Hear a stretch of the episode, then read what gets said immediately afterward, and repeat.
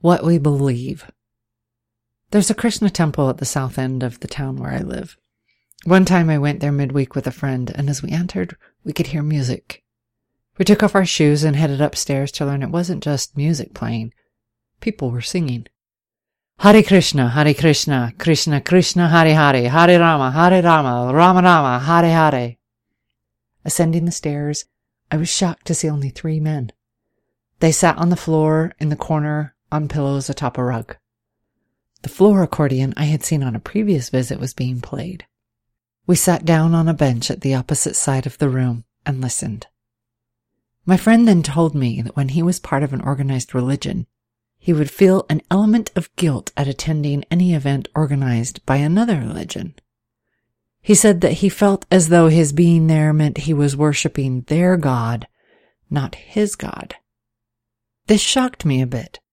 I had never considered one could feel that worship of God could be done toward a God that was not yours simply based on where one was. Especially since I had always assumed, when I was tucked up in religion, there must only really be one God. We are all just fighting over who we believe He is. Then I wondered, complicated thought, is it possible to convince people to worship a God that is not a real God? A God that is not worthy of being worshipped? An entity that is not a God? If the entity is not a God, does the belief of the worshiper override who the God actually being worshipped is?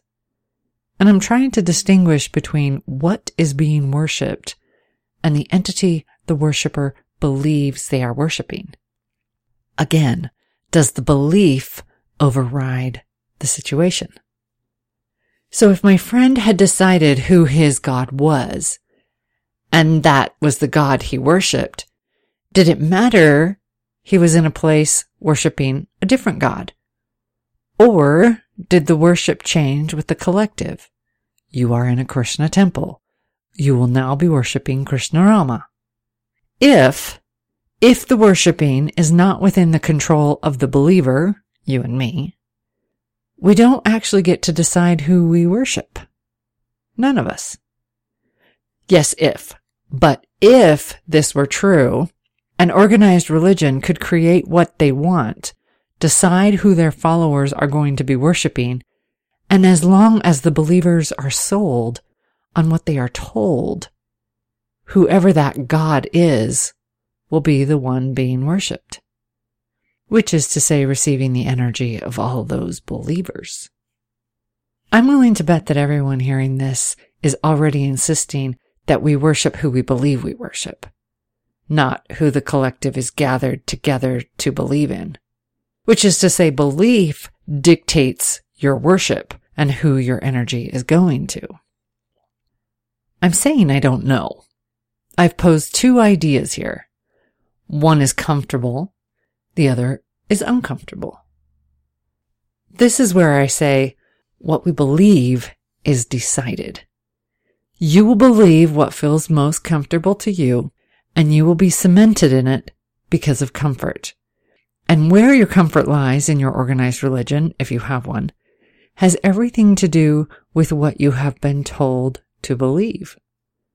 Essentially, who your God is has been dictated by someone else.